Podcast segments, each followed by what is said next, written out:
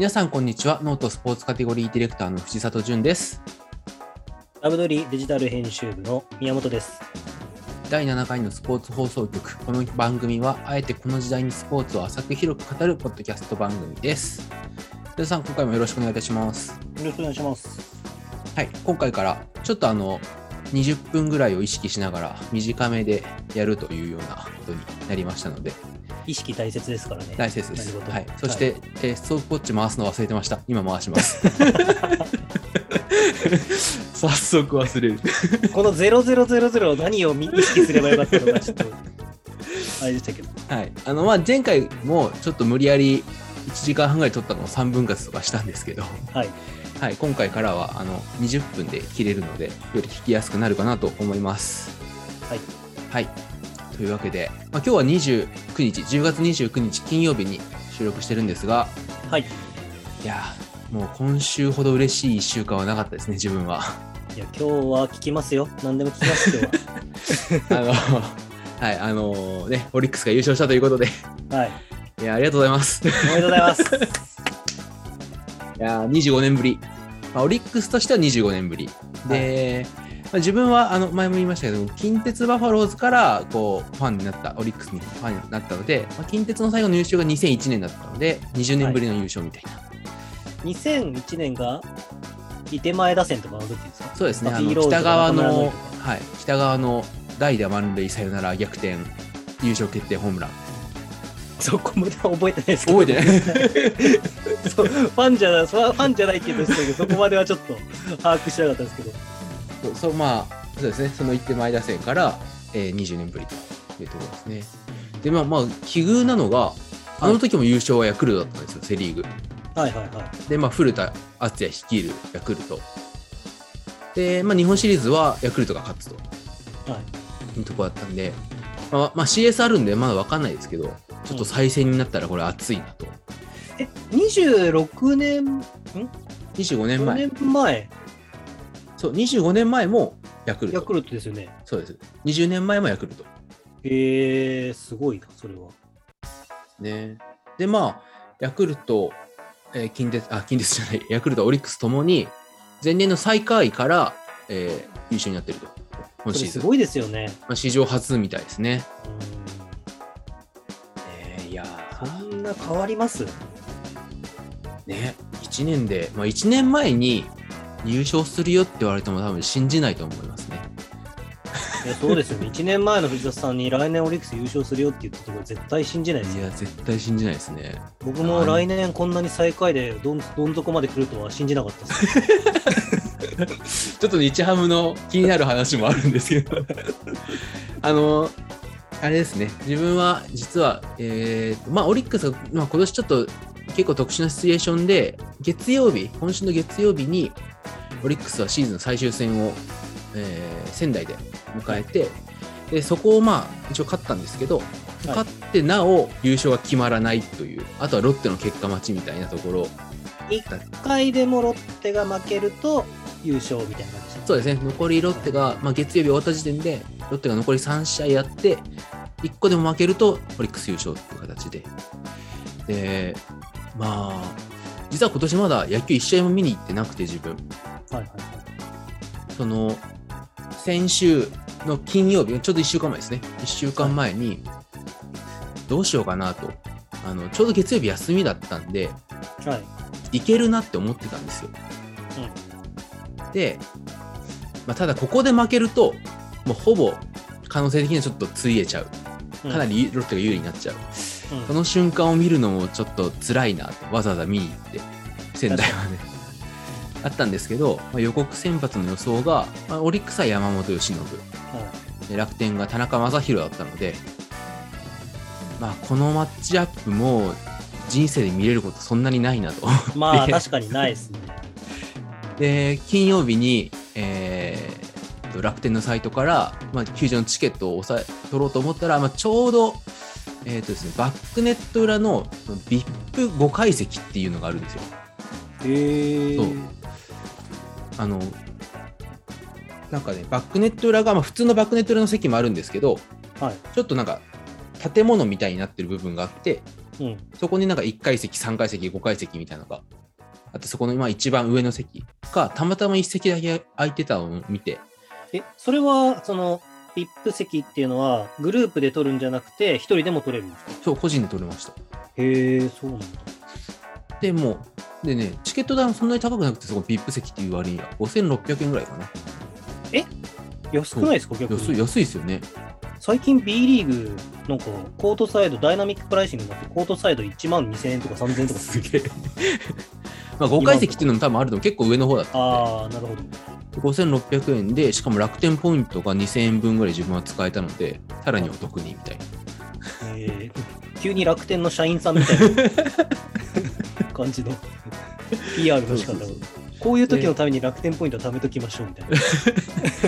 でもなんか楽天ポイント使えるといいなってちょっと思っちゃいました。に。で、まあちょっと思い切ってこう、チケット取ったんで、ホテルも抑えて、新幹線も抑えて、仙台に一泊で行ってきました。いった結果はどうでしたか？牛タンが美味しかったですね。いやいや、そっちに落ち着くんかい。いや、うまそうだったけれども、ツイッターで反応してくれましたもん、皆さんで。うまそうだなって言ったんだと思って。本当にっていうか、そうそう全然して、その、なんですか、そんな頻繁に僕ら連絡取るわけじゃないから、はいはいあれですけど、あ、行ったんだって思って。あの月曜日の昼過ぎぐらいに東京出たので、はい着いたのが3時半ぐらいだったんですね。うんで、まあ、先にホテルもチェックインして、荷物だけ預けて、で、まあ、まだあのプレイボールまで時間あったんで、ちょっともう食べれるもん全部食べようと思って、仙台で。とりあえずなんか、あの、ノートで、こう、仙台の美味しいお店について書いてくれてる人のノートがあったので、それを見て、 note、 note カバー範囲広いっすよ。まあ、でもわかる、確かに。いや便利だなと思いましたね。便利ですね。本社のサービスなかなか便利ですね。そうそれで、あの、まあ、仙台駅の中にある牛タン屋さんに行ったんですけど、ああ、じゃあ、時間もかからず。はい、時間もかからず。いやー、すごかったですね。なんかこの牛タンの話してていいのかわかんないですけど、あの、まあ、東京で牛タン食べると言ったら、某有名チェーン店があるじゃないですか。はいはいはい。よく行きます、僕。はい。あそこの3倍ぐらいはありましたね、厚さが。いや、某有名チェーン店だって最近値上がりしてちょっと最近どうしようかなって思ってるレベルなのに。その3倍ぐらいあって、あ、これが本物の牛タンかと思いましたよ。あやっぱその、なんていうんですかね、物も違うんだろうし、そこの土地で食べるっていうのがまたうん。いいんですよね。まあ北海道とかも一緒なのかもしれないですけど、うんうんうん。やっぱ仙台に行って牛タンを食べるっていうのがまたより一層こう、なんていうんですかね、五感をくすぐるというか、いや、そうですね。ななんかこれ、食レポ、ポッドキャストかなんかしたっけ？スポーツの話全然してない。20分しかないって言ってんのに。そうそうどんどん自分の喋りたい話を削っていくだけで、まあ、まず牛タンが美味しかったっていう話と、まあ、あとやっぱりあの宮城の楽天生命パークか、今、今年はそういう名前でやってる、あのその球場ですけど、めっちゃいい球場でしたね。あのーやっぱりね、アメリカの雰囲気がちょっとあるんですよ、アメリカの球場の。で、まあ、有名ですけど、レフトスタンド側には観覧車があったりとか、はいはい。あとはメリーゴーランドがあったりとか、で、まあ、ちょっと今夜で若干寒かったんですけど、これまあ、昼間のデイゲームとかだったらもう家族連れで来ても最高だなみたいな感じだったりとか。あの、まあ、そんなに大きくないので、球場自体は。めちゃくちゃでかい球場ではないので、どの席でも結構見やすそう。なんか地方球場、ちっちゃい地方球場みたいなところをどんどんどんどんこう、あれそうです、してそうです、そうです。感じですもんね。なので、結構どの先でも見やすそうな感じで、とてもいい球場でしたね。あの、よかったら自分のツイッターで写真をいろいろ上げてるので、見てもらえたらなとぜひぜひ。思います。はい。いやー、で、やっぱり山本由伸はすごいなっていう話につきますね、試合については。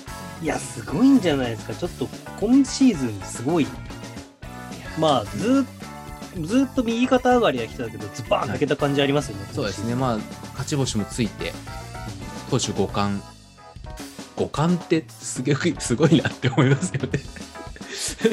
打者の三冠王で大騒ぎするのに5冠逆に、逆に何があるんだみたいな感じですね。聴覚、視覚しか出てこない。あその五感。まあしかもね、この最終戦、絶対勝たなきゃいけない最終戦で完封勝利するっていう、そうですよね。ね、しかも田中将大に投げ勝って、打たれなければ勝てるからみたいな感じのメッセージ性がありますもんね。う本ん。当に。しかもね、なんか序盤はそんなに調子よくないように見えたんですけど、やっぱり中盤からはもう圧倒でしたね。まあ、やっぱ、まあ、毎年こう優勝が決まるたんびに、まあ、そういう結論にはある程度なりますけど、やっぱ勝つチームはピッチャーがいいですね。うん。あそうですね。投手の柱がしっかりしてて、まあもちろん打線の柱もね、しっかりあるチームが。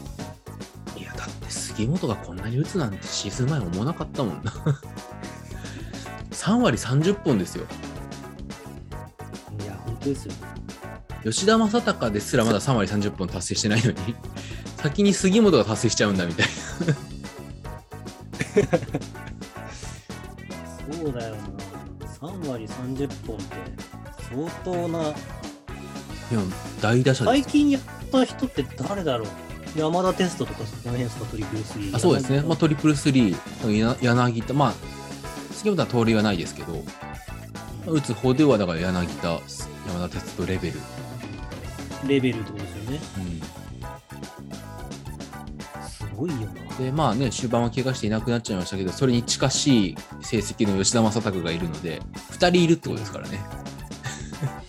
いや、すごいですよ。だってもう、これね、並びちょっとこういうふうにこう、来るだけでもプレ、ピッチャーのプレッシャー半端ないでしょうね。ねなんか去年までやっぱり吉田が勝負避けられてたんですけど、避けられないからこそのこの成績うんでしたね。まあはね、強いチームってやっぱりそういうやっぱいろんな揃うんでしょうね。こう、条件というか、まあ、優勝するときは。ね。やっぱり誰か一人ピッチャー、バッター、避けれたとしても他の人が打つとか、出塁率が高いとか、あるんだろうし。まあでもやっぱりオリックスも、あの、昔から、まあ昔、ここ数年は本当にずっと低迷してて再開続きだったりとかした中で、まあ、ドラフトで高校選手、高卒の選手取ってじっくり育てたりとか、っていうのがようやくこう実を結んだ形なので、まあ、やっぱりこうチームあのメジャー、メジャーリーグほどじゃないですけど、やっぱりこう再建期みたいな考え方はやっぱりあるのかな、日本にも。うん。そういうところで、あの、再建期だと思う日ハムの話をしようか。いや、でもあと僕もう一個言いたいのは、はいはい中島監督があはい優勝したっていうのは個人的に嬉しいですね。あ、いいですね。そうですね。はい。もともと日ハムにもいたので。確かに確かに。中島監督、やっぱり考え方がすごい、あの、いやあんまり日本っぽくない感じはちょっとしてて、うんまあ、やっぱりアメリカでコーチ留学してたっていうのもあって、ー、今シーズン結局ピッチャー、中継ぎは3連投全くさせなかったとか、う。もう、ど抑えピッチャーでも2連投まで。っていうのをもう頭から決め、春から決めてずっとそれで運用してたのが多分1年間持った理由なのかなっていうのもありますね。キャもともとキャッチャーとしてもこう IQ の高いうん選手だったっていうのもあるでしょうね。まあどうしても星野信之のスローカーブを素手で取った人みたいな印象が ありますけど時代を感じるわ、その話。自分は別にリアルタイムで見てないけどその話はい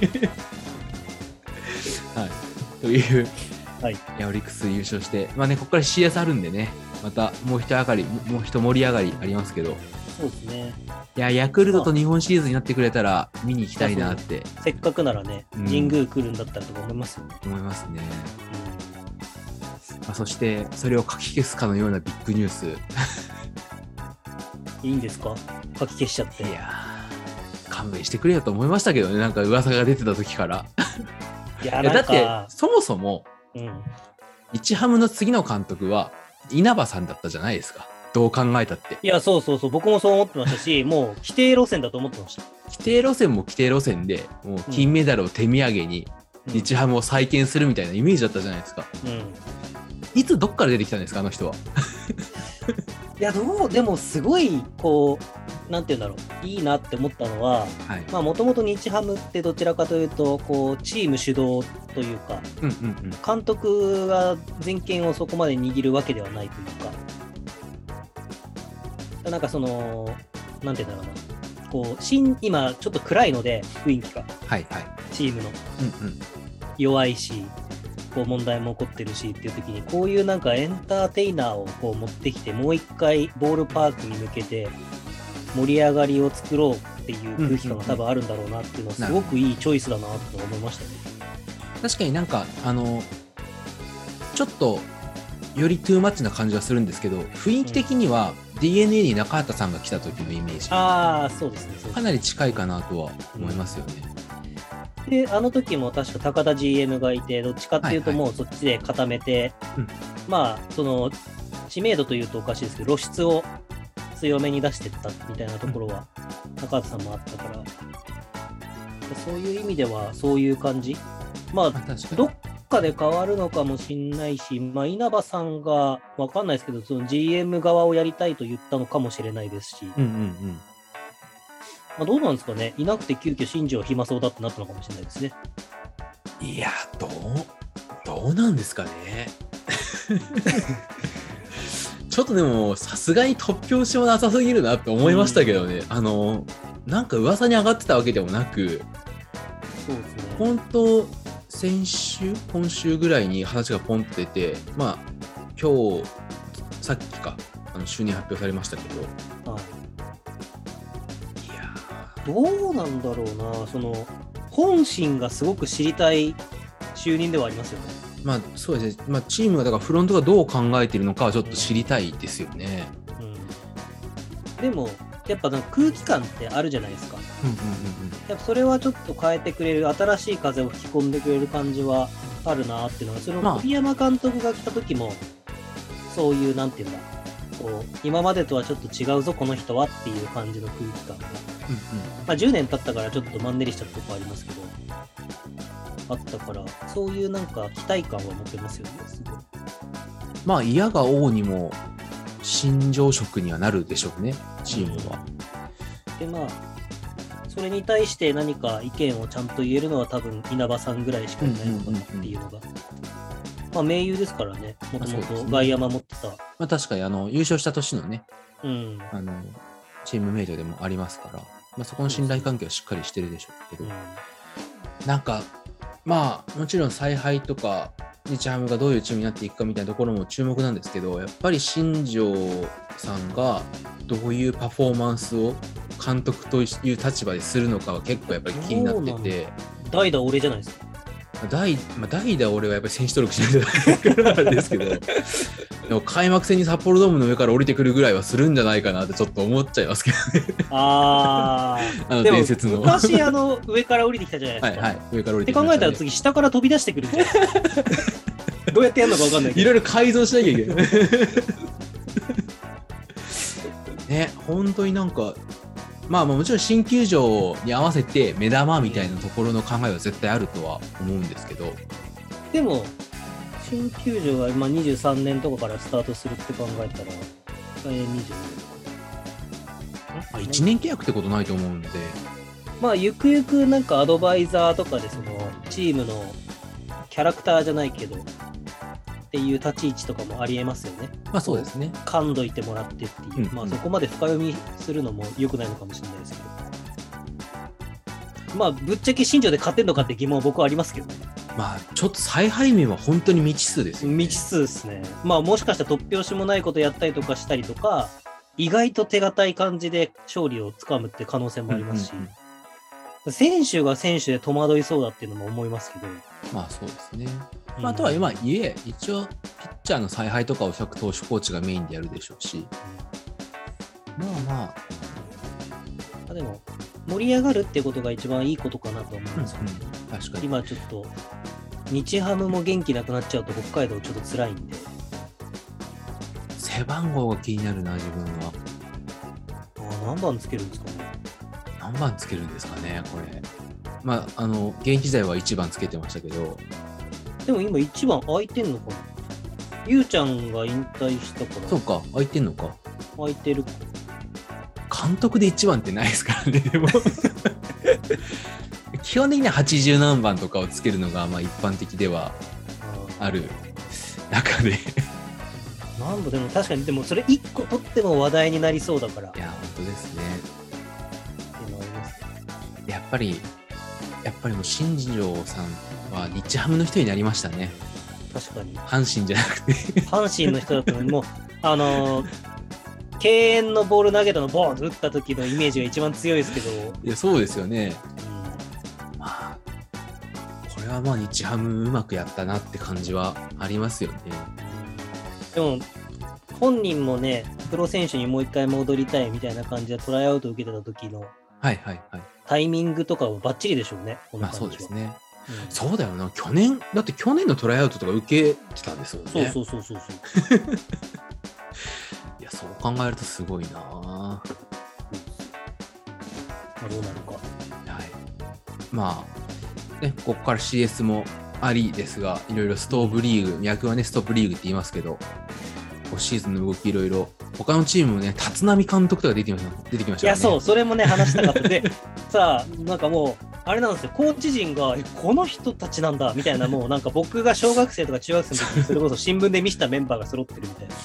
いや、いよいよ現役、まあ、そうか原監督とかは知らないけど、現役時代に見てた人がほとんど監督やってるみたいな状況にちょっとなりつつあるんで、40後半とか50ぐらいの人たちって、うんうん僕らが多分小学生中学生ぐらいの時に結構ブイブイ言わせてた松井和夫とか、うんうん。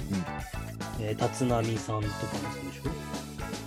まあ世代的にはイチローとかイチローはメジャー行っちゃったからまああ、そうですね。とかっていうのがまあ元木松井とかうんうんうん。時代は移り変わっていくんだなっていうのを実感してるちょっとオフシーズンでもあります。まあ、まだオフじゃないですけど。うんはい、というわけで、はい、こんな感じで、まあ、また野球はね、あの、話すことたくさんあると思うので、どこかの回でまたがっつり取り上げたいと思います。はい、というわけで番組では皆さんからのメッセージをお待ちしております。あなたの気になったスポーツニュースを教えてください。メッセージはノートアカウント内の Google フォームまたはメールアドレススポーツ放送アットマーク Gmail.com からお願いします。スポーツは英語、放送はローマ字で HOUSOU です。それでは次回またお会いしましょう。お相手はノートスポーツカテゴリーディレクターの藤里淳とラブドリデジタル編集部の宮本でした。